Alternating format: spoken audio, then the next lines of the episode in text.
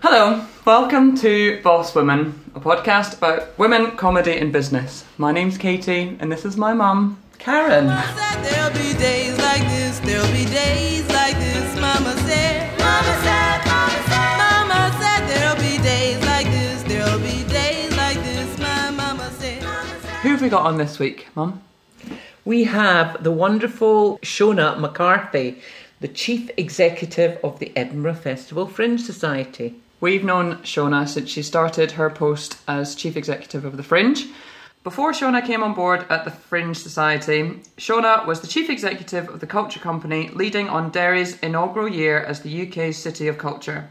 She was also Chief Executive at Imagine Belfast in 2008, the Festival of Ideas and Politics, Chief Executive of Cinemagic, the film festival for young people, Director of the Foyle Film Festival, and Director of the British Council Northern Ireland. Mama said there'll be days like this, there'll be days like this, Mama said. Thank you for joining us. We're sitting in Shona's lovely office at the Fringe Society, aren't we? We are.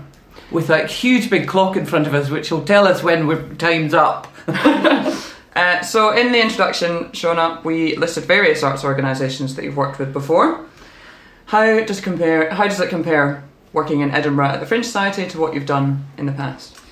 Um, I mean, I, I tell people all the time that this is this is officially my favourite job ever. I kind of feel like it's Really? the one. Yeah, I feel like it's the one that sort of everything else has sort of led up to and Yeah. makes sense of everything that happened before. And in a way, for me, it's been a massive luxury because everything. With the exception, I suppose, of the British Council, the time my time at the British Council in Northern Ireland, everything else was set up from scratch.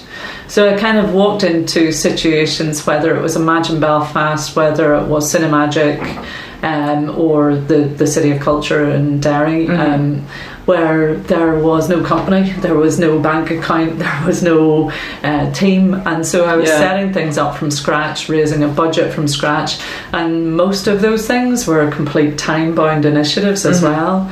So to walk into something that has 70 year history, um, that was, I mean, the fringe has grown to this incredible thing over 70 years. There is a really strong team here already. My predecessor, Kath Mainland, had, had left things in such good shape. So for me, this was an absolute privilege to walk into something that I could actually take my time with and stand back and, and look and learn, particularly in the first year, and see where I could add value from my own previous experience rather than just hurtling into something and, and feeling that something needed fixed or set up from scratch. So Yeah. it's been an absolute joy to come into to come into something that I had loved so much from afar. Yeah. Anyway, yeah. Yeah. It still must be tough though, because I mean, it must have been tough to start to start companies from scratch and get people interested. And now um, it must be difficult with the fringe having to be impartial because all the participants that come here they um, expect impartiality and all the same treatment. Is that difficult? Um, I guess not really, because the, the the reason that I wanted to come to this festival rather than any other um, is because of all those founding principles of the Fringe. It's because it's open access, because um, it's not curated. I I mean, parts of it obviously are curated, but it's not. It doesn't have one kind of artistic voice to rule them all. It's, I mean, what I loved about it was there's like a there's a kind of cultural democracy that underpins the fringe. That um, really anybody who wants to have a voice um, can have a voice on this platform. So it was that open access, uncurated, uncensored, democratic thing that underpins the fringe that attracted me to it in the first place. And I, I, I kind of didn't want to come into a situation where I was to make, you know, I would make decisions about what people would see. Um, I suppose coming from a very a working class background myself and, and growing up in a place where the arts were kind of held up as this distant thing, you know, that people like me weren't really part of. I didn't grow up in a culture of classical music or opera or ballet. I grew Me up neither. uh, I mean, I grew up in a kind of rural village in Northern Ireland during the Troubles, so Um, so there's, th- th- I, I, I kind of come from a space where I like the idea of the definition of art and culture as being as wide as possible. And open so, access. yeah. So the fringe just spoke to me in so many ways that I, I mean, I'm totally in my comfort zone in this space because anything can happen. Yeah, yeah, Anything can happen. You know, any kind of creative idea can happen here. Yes, but Yeah. what if it's, you know, politically incorrect or, um, you know, Controversial. yes, and There's nothing wrong with there's nothing wrong with controversial. In fact, sometimes art and, and uh, creativity sh- should be controversial, especially in the world that we find ourselves in. It's kind of Yeah. I mean, many artists and creatives and comedians indeed um, want to use that platform or that voice that they have as a means of protest Yeah. against what's happening around but them you what's you can't even show that you like that, really. Oh, well, I mean, we're not th- we're not that rigid. Like, I, I don't sit with some sort of poker face when I Yeah, go to yeah. shows. You know, if I'm enjoying something, I'm obviously enjoying it. But but sometimes, I mean, sometimes even when you don't enjoy something, you learn something from it. Hmm. You know, or or if you go to something and it's not your particular taste, it can take you three or four days to process what has just happened, and you you get something from it anyway. Yeah. Um, but yeah, I mean, the, the, the impartiality thing is um, is something that I, I've kind of been persuading the team here to be a wee bit just less poker faced about because Yeah, Because we're all it's, human. it's yeah, and it's more have- about being fair, Yeah. uh, and, Yeah. and treating everybody fairly, and uh, that than than never expressing a view about whether you like a show or not. Yeah. Yeah, You know? absolutely. Yeah, we don't want to speak too much about the fringe because, as you know, Katie and I run a venue. yeah. We would hate to get you to say bad things or good things or anything about us. yeah. Maybe not to say anything bad about the Gilded Balloon in front of us. That'd be pretty I, I think I think I can safely say, and regardless of impartiality, that I massively respect everything that you've done. Through, Oh, through that's that. very Uh, kind. the fringe would be a poorer landscape without Gilded Balloon. So But I, I as loud. w- would just ask, say one more thing about the fringe before we move on to being women in business. Yeah. Um, do you think that you can move the fringe on? Do you think there's something really good that you can you bring to it? Um, I, I mean, I don't think I personally can do anything. I think what I, I think what I have is, in, in, uh, as I said, the luxury of time, of oversight, and of perspective, and um, so it's all of you that bring the fringe, you Yeah. know, um, the, and I guess that I'm really conscious of that being the role of the Fringe Society is that connector, that perspective piece, that thing that um, sort of enhances what all of you do. But Mhm. it's it's it's all of you, it's the participants, it's the venues, it's the promoters, it's the performers that make the Fringe. Um, but since you've asked me, Karen, I am going to, I am going to, I am going to promote. We've we've we've published as alongside the Fringe program this year a kind of real labour of love. Um, is this um, this publication called the Fringe Blueprint, and it's it's really. It's really been the result of that kind of listening over my first year and then a, a massive kind of fringe wide consultation. Really, not a consultation such a boring word, a conversation Yeah. with people and a kind of listening conversation over the last couple of years. Um, and using the 70th anniversary last year, which was such a milestone to say, what might this look like in the 75th anniversary? And what can the society do to enhance what all of you do? Mm-hmm. Um, so we've got this Fringe Blueprint, which is eight big ambitions for the 75th anniversary. I'm super excited about it because it's the culmination of everything that people have told us. And are they um, tangible goals? Like, They're absolutely tangible goals, yeah. and, and some of them, none of them we can do by ourselves. Mm-hmm. Katie, and some of them.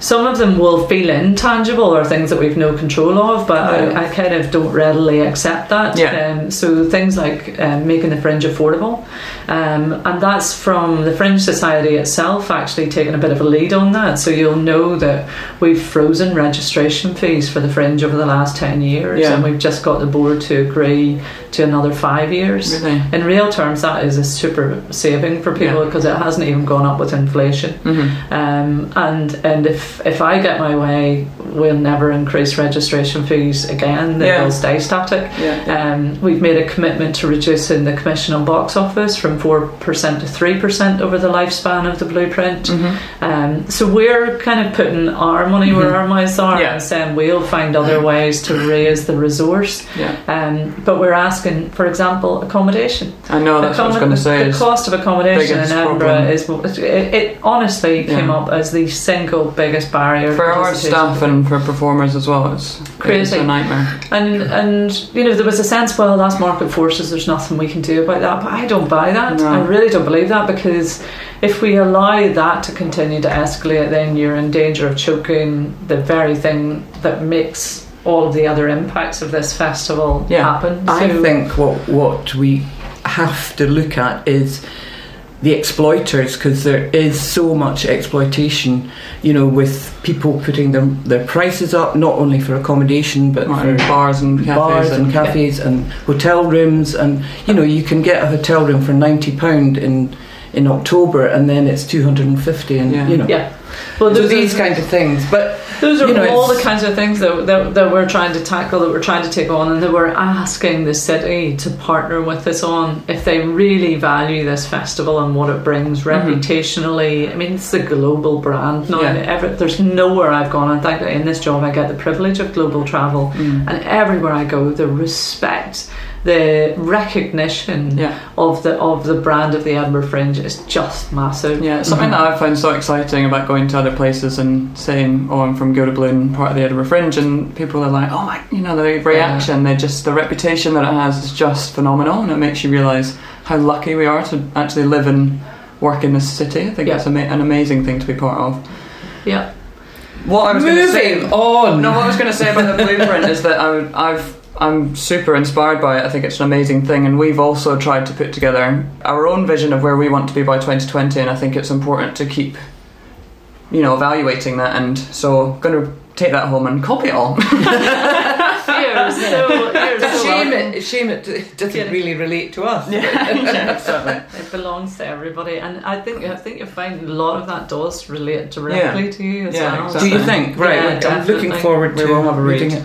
So, we're asking all of our guests. Obviously, we are two women in the arts industry. What's your experience of being a, wo- a businesswoman in the arts industry from Yeah. everywhere that you've been in the past? Well, gosh, I mean, it's, it's such a big question, It you is. know. Uh, and I, you know, I started out almost sort of straight from from university, being in an educational theatre company for a year, and um, being paid a fiver a week on top of my dole, and realizing that that wasn't a particularly sustainable position. Um, then, you know, my first job on a children's film festival in Belfast, and. Um, I, you know, it's, I think things have really changed. Mhm. Do you know? Because I remember, I, I remember as a young woman when I was only in my early twenties, um, saying something that around a board table, and I felt, I felt I was only kind of invited to the table in a tokenistic way because in northern, in the Northern Ireland context, Mm, I was young, I was female, and I was Catholic yeah. and these were all tick box Tick- yeah. things that were required around board tables and stuff and um, and I remember voicing what I thought was a fairly sensitive disagreement with um, one of the many men around a board table Yeah. when I was only in my early 20s Mhm. and finding myself pinned against a wall by my throat um, No. uh, and and but that was I mean you're talking what you know 25 Mhm. 26 years ago now Oh, um, and It has I- changed in the yes. last 30 to 40 years, absolutely. That's exactly what, what I'd say. I mean, Can- I think about 40 years ago, now. and you know, Yeah, the, the kind of abuse that we had to. Yeah. I mean, there's a, a difference in abuse. I think sometimes men are very confused now because they don't know how to act. But, you know, touching someone on the shoulder is not abuse. yeah, Mhm. You know, but there was things that we went through, you know, in our my younger days, I, you know, that I wouldn't even Wouldn't talk about now. it, yeah. Yeah. You know, Make inappropriate propositioning, all, Yeah. all kinds of stuff. But I think uh, flashing. Let's not go into it, shall um, it's not a competition, but, but, but I honestly, um, I honestly, you know, I can't imagine any of those things happening.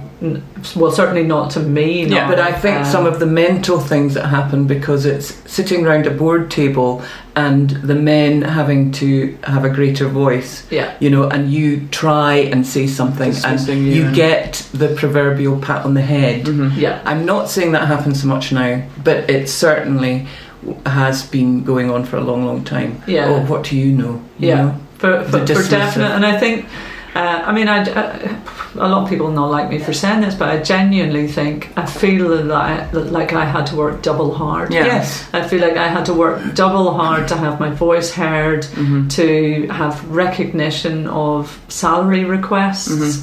Um, oh, and I felt at times that there was an absolute assumption that a male in the equivalent role wouldn't have to make the case. They would that, that, that there Yeah. would almost be a case being made for why their salary should be higher uh, on their behalf, where Mhm. I'd have to make a real argument for why my salary should, Should be be equal. the, the same. So yeah. there's, I mean, there's just so And much that's stuff like not that. changed. No, But you've had it. I mean, Well- being a business, running your own business, you must have had. Well, I, in my case, that. I have had a louder voice in the past. You But know, I've just because you had raised my voice. Yes, Yeah.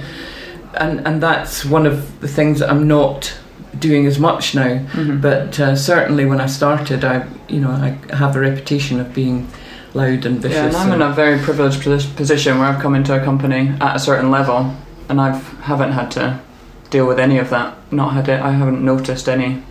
But that's Which I great. think is But that's great. great to Yeah. hear because and Yeah, and exactly. you know I have two daughters now as well, and I you know I, to the best of my knowledge, and we have a very open relationship. Sure. They haven't had these kinds of challenges Mhm. either. So I do think that the world has changed. Um, I do think it has changed significantly. I think some of the other factors as well. And you, I'm sure Karen, you will have experienced this too. With um, having two children during that whole period of working on film festivals, working on Imagine Yeah. Belfast. These were these were big, demanding initiatives, and I felt like I could never quite take proper maternity leave because No. if I was out of the picture, I was going to suddenly be out of the loop. I was going to Miss miss out on yeah. something. So I literally, I, I remember, you know. I remember breastfeeding my children in the storeroom at work Oh my because God, it wasn't yeah. quite acceptable to publicly breastfeed Mhm. at that time either. Yeah, yeah. Um, you know, there was still there was still a journey to be travelled Yeah. when I when I think these things and um, you know bringing babies into work and Mm-hmm. uh, you know other members of the team helping me to kind of uh, you know look yeah, after that them. definitely and, happens yeah. for me.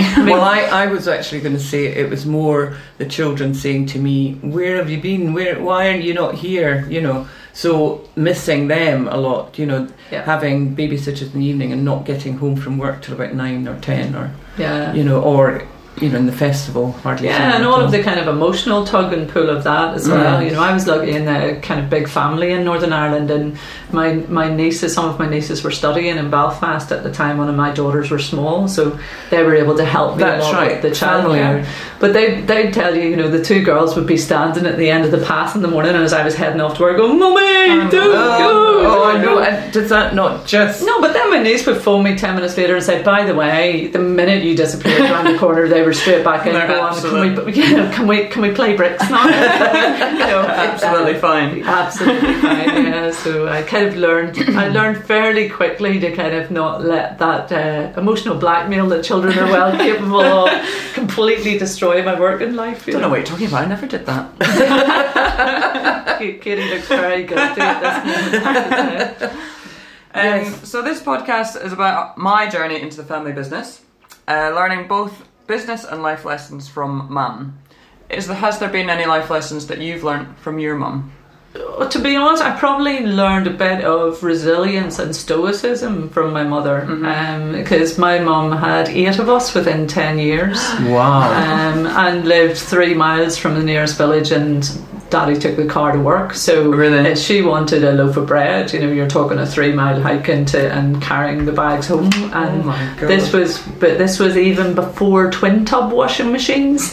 So you know, She- you're talking. and she washed by hand. You're then. talking washing towels in the bath, and it sounds like something from the dark ages. But, um, Oh, but you know, I can ask you as well. I bet you she didn't have um, disposable nappies either. absolutely not. Are you, Yeah, are you, definitely are you joking? It was safety pins and, and towel and nappies. That's what you did with Um, Christian, isn't? That's right. So uh, you know, I, I think probably more than anything from my mother was kind of resilience, Mhm. and you know, no matter what life throws at you. um, You know, my, my dad died when I was only twenty four. My mom has lost two of her children, Mhm. and so you know, she, she's it's that kind of no matter what life throws at you, you get up every day, you put one foot in front of another, and you get on with it That's right. yeah, which is and you remember you remember the amazing things that you do have and Mhm. don't just dwell on the things you've lost yeah. so I I mean it's probably it's, It's it's really probably hard to learn. less to do with with business and no, more not to at do all. with life all. I mean, you know? I was totally, completely stressed when Karen went on holiday, and I just had an awful, awful day,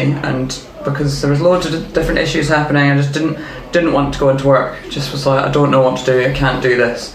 And you were just like, you have to look at the positive. You have to look at the positive. You have to get up and go. Get up. You know, that you've always been like that, and I think it is fair, a very valid thing to to have resilience in in a very stressful. I think you can you can take a, a little bit of time to feel sorry for yourself, but not long. Yeah. You've got to, you know, take a deep breath and. and remember know, that nobody's dead. Yeah, yeah, Because because sometimes people do die. I know, exactly. and that's when you've It's- got a kind of real sort of right to be to be stressed and everything. You know, Uh, Yeah. and and I think also, I mean, I guess people, uh, actually not just women, but the, the best people I've worked with before as well have a real sense of it's a good thing we're trying to do here.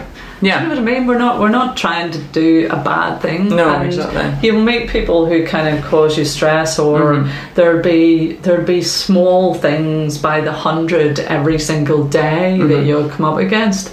Um, but I suppose that not sweating the small stuff too much. Exactly, it's one of the things I say all the time. Yeah. hmm And, and it's hard not to because you want everything to be perfect, but Yeah. Yeah. you know. So, um, you have two beautiful grown up daughters now. I do. Um, what lessons would you like to pass on to them? Do you know, I, I kind of, whenever the girls were born, I thought, what, what do I want for them? And it's, you're going to laugh at this, Karen, because I wanted three things for them. I wanted them to be able to swim, I wanted them to be able to uh, play music, and I wanted them to be able to speak another language. Wow. Um, and I thought they would be three kind of like just you know the first one's just about fitness and health and well-being and not being afraid of water. I'm a, I'm a lifelong fear of water. Really? And really didn't. I, yeah, and I think it was partly because I wasn't thrown into a swimming pool Yeah, yeah, because we weren't near one. Yeah.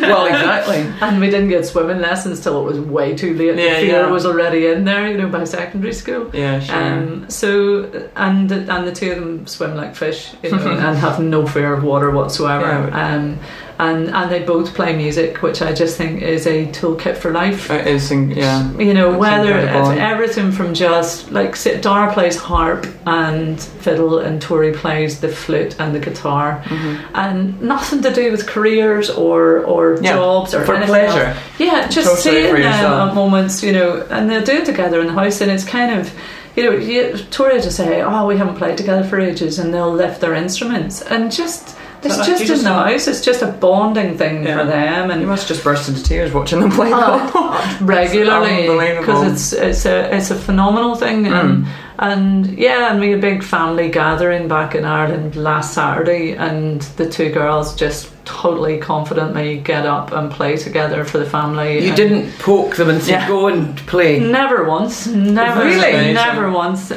and uh, to be honest, if it had been a case of go and do your piano lessons now, I wouldn't Mm. have been remotely interested. I think that's in- what happened to you, That's Katie. what happened to me, yeah. I mean, you either That's have it right. or you don't, because your grandchildren, my niece and nephew, just have it. They can both play the piano and play guitar, and they just are musical. And I wanted to, well, I didn't even want to play the, I want, wish that I had played I piano. I bought Katie when I was a a kid. piano for her sixth birthday. and I We thought did. it was a Wendy house, and was like, So she was very disappointed.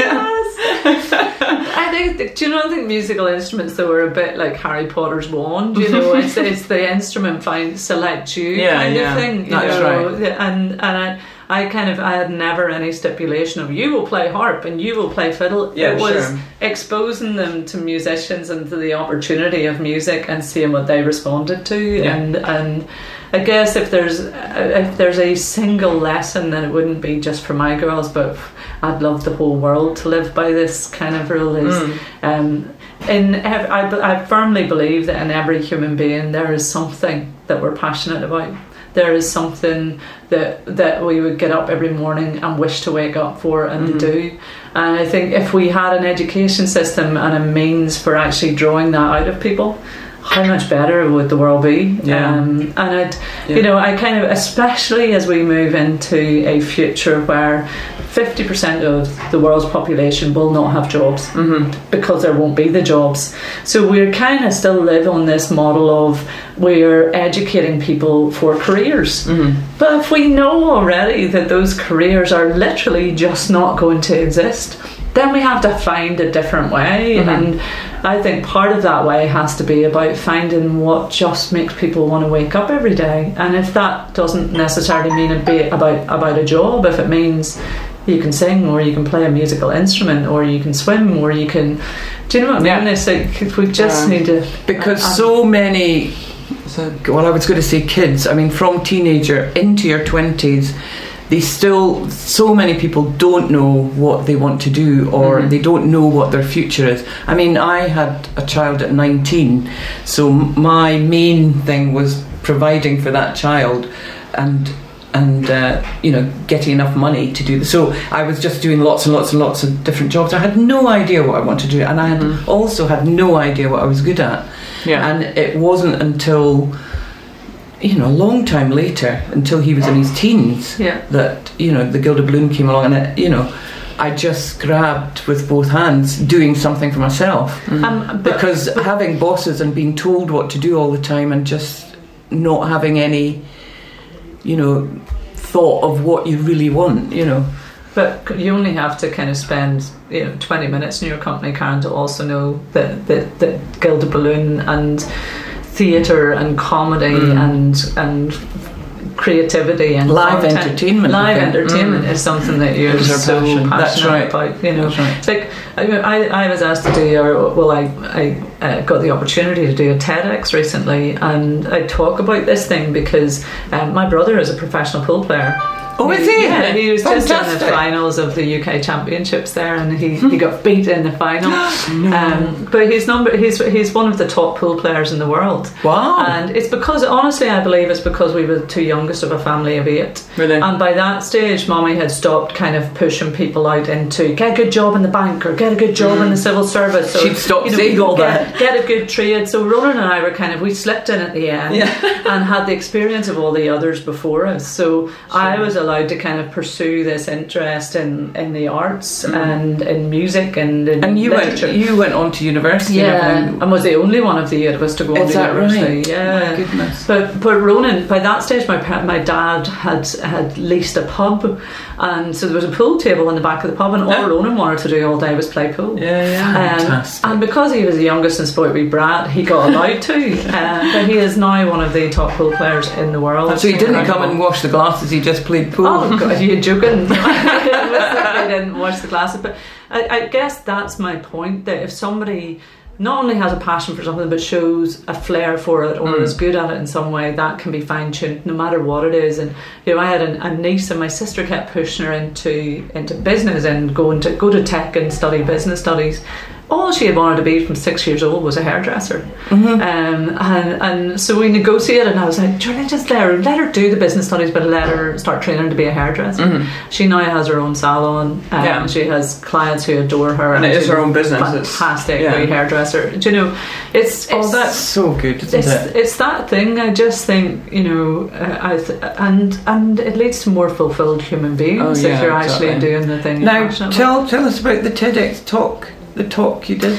Ah, this is it this is it was in Glasgow. It was the, the most nerve wracking thing I've ever done. You're It's very like official, isn't it? It's very quick. Yeah. it's streamed everywhere and Yeah, and you can you can tell Katie I could stand up and talk for forty minutes, about, you know, anything. But to, to be asked to actually say something meaningful in ten minutes with no notes, no prompts, yeah, and and and know that you're doing it both in front of a live audience, but then it's going to be in the ether mm-hmm. forevermore because Yeah. these get stored online. Then mm, um, was properly nerve wracking. yeah. Karen Dunbar did it at the same time. And I was kind of yeah, I was I was listening to Karen's tweets and stuff beforehand, and she she said I'm absolutely shitting myself, and I wanted to message her back going I know exactly how you feel, um, and she and she did she did a brilliant job about, Yeah. about comedy actually, Hmm. um, and so When was But this? she Was can this- also talk for the whole of the UK. Yeah, yeah. Oh, she was she did a great job of talking for Scotland. Yeah. Was this Um, recently? This is only yeah. This was kind of the end of June, start of July. Yeah. So yeah, it's really recently. So um,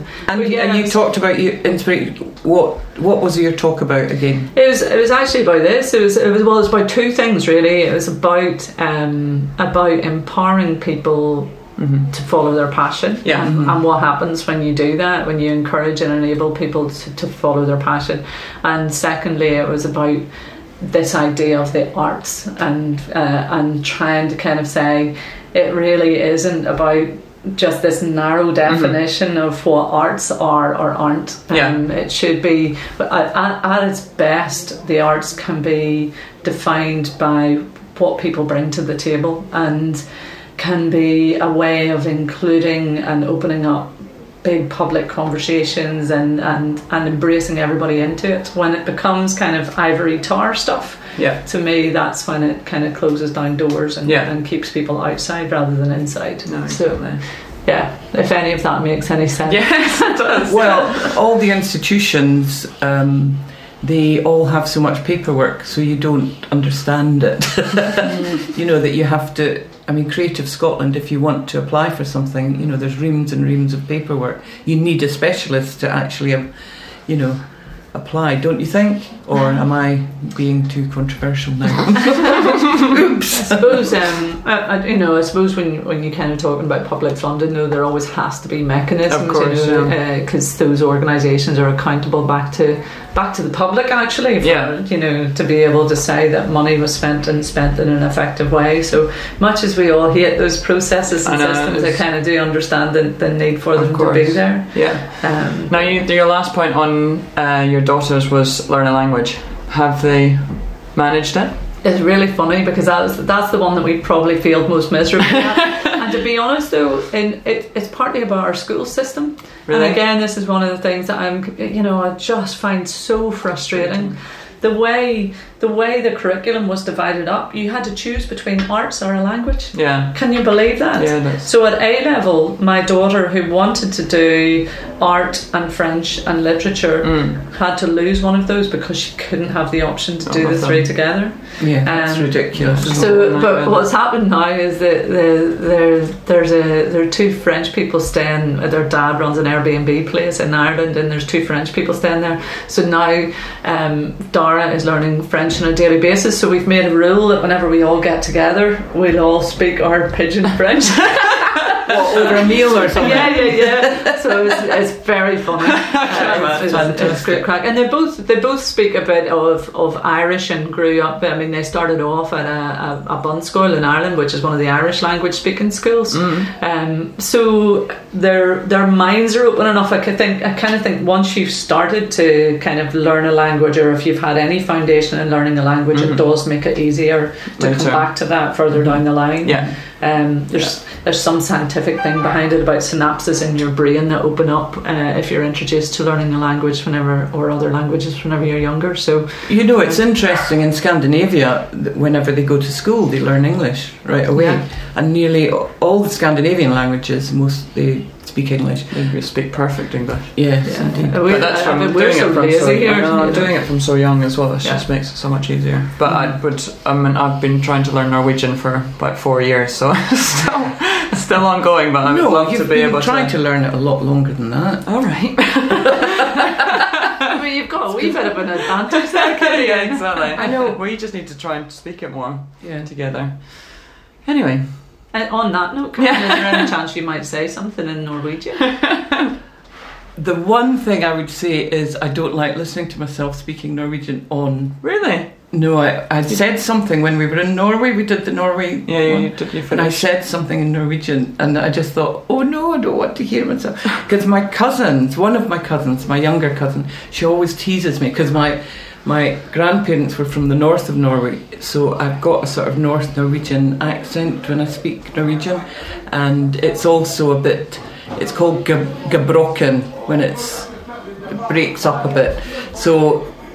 If in Norway they just accept how I speak, yeah, yeah. but um, Sounds very impressive from my point of view, so I can't tell. Jeg skal si til dere at det er veldig koselig å snakke med deg. Wow. Oh, I'm impressed.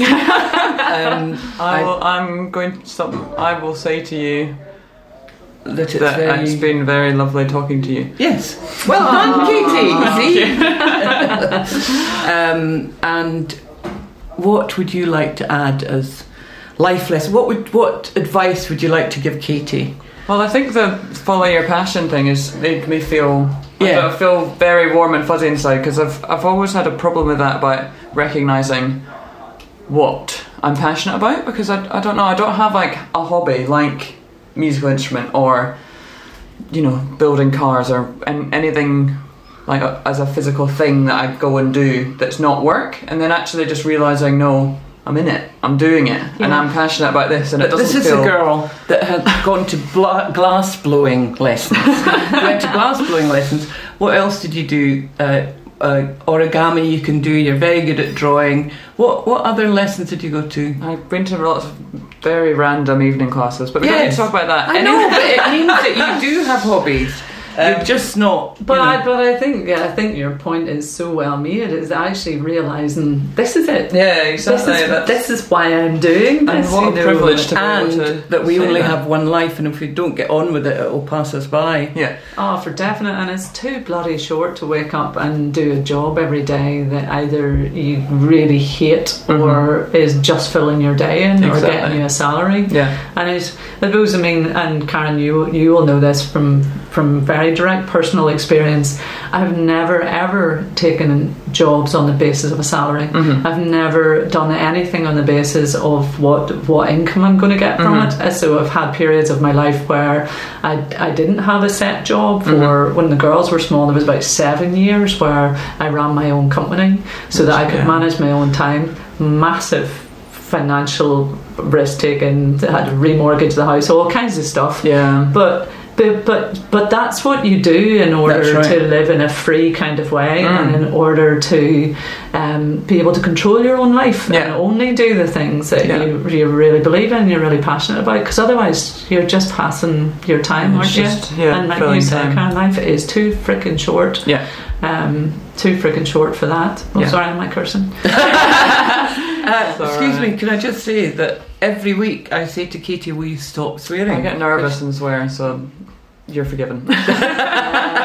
Well, that wasn't actually a swear word. no, not it like wasn't at all. what Not you like use. what I The, say. the, the, the one other thought just for yourself, Katie, is, and I, I came to this at probably at, at such a late stage, but found it a real revelation. Um, only twice in my life um, was I given the opportunity to have a coach. Um, and just that thing sometimes, and I mean, and both times it was only for like a week or, you know, a few days of their time. Yeah, But say just having somebody who is trained to help you think through the answers. Yeah, It's just been, it has made such a difference to me at two real key points in my life where I'm quite able to come to a decision myself Mhm. and then and then somebody recommended to me, have you ever had a coach? mm. Um, and I've just found that extraordinarily helpful. I, I agree entirely, Yeah. and I think that's exactly what Katie should do. We've we have had someone recommended to us, and we've met with them, haven't we? yeah. No, it's it, in such a stressful environment where the, it's just finding, and it's so annoying that it's an excuse, but it's just finding time to do it, and you just you do have to prioritize it, and at the moment we're That's not right. prioritizing it. Well, I don't need it as much as you do. but Yeah. you see, you say that. I mean, and I said all that to myself as Mhm. well. But actually, the time that it saves you, Oh yeah, in the wrong in the long um, run, yeah. in the long run, is just unbelievable. yeah, of course. and, and and a good coach doesn't give you the answers. Mhm. They just ask you the right questions so you can come to the answers yourself. Yourself, That's Uh, right. and it's just so extraordinarily helpful. I mean, the very the first time I had somebody, they were from the health sector. They had nothing to do with Yeah. culture and the arts or anything. yeah, sure. Um, so it's, it's it doesn't even have to be somebody who knows your business or who understands your sector. Yeah. It's just somebody who knows how to ask the right questions. Yeah, and it's somebody. I mean, uh, as well as a coach, um, it's about talking to somebody as well because there's so much going on in my head a lot of the time, and Mm. you know, mum's incredibly supportive and stuff, but I do need to be able to talk to somebody about what's going on, and I don't want to burden Karen with all No. of that as well. So the, the kind of last thought I have, Mm. because I think it's relevant to anybody, is the other thing that sometimes we can do, and I saw my when I look back at my younger self, I saw myself do it a lot was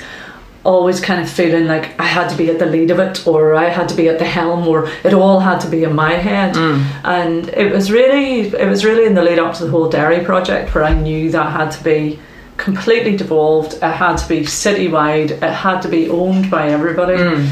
Somebody told me this mantra um, that was, "You can do great things if you don't care who gets the credit."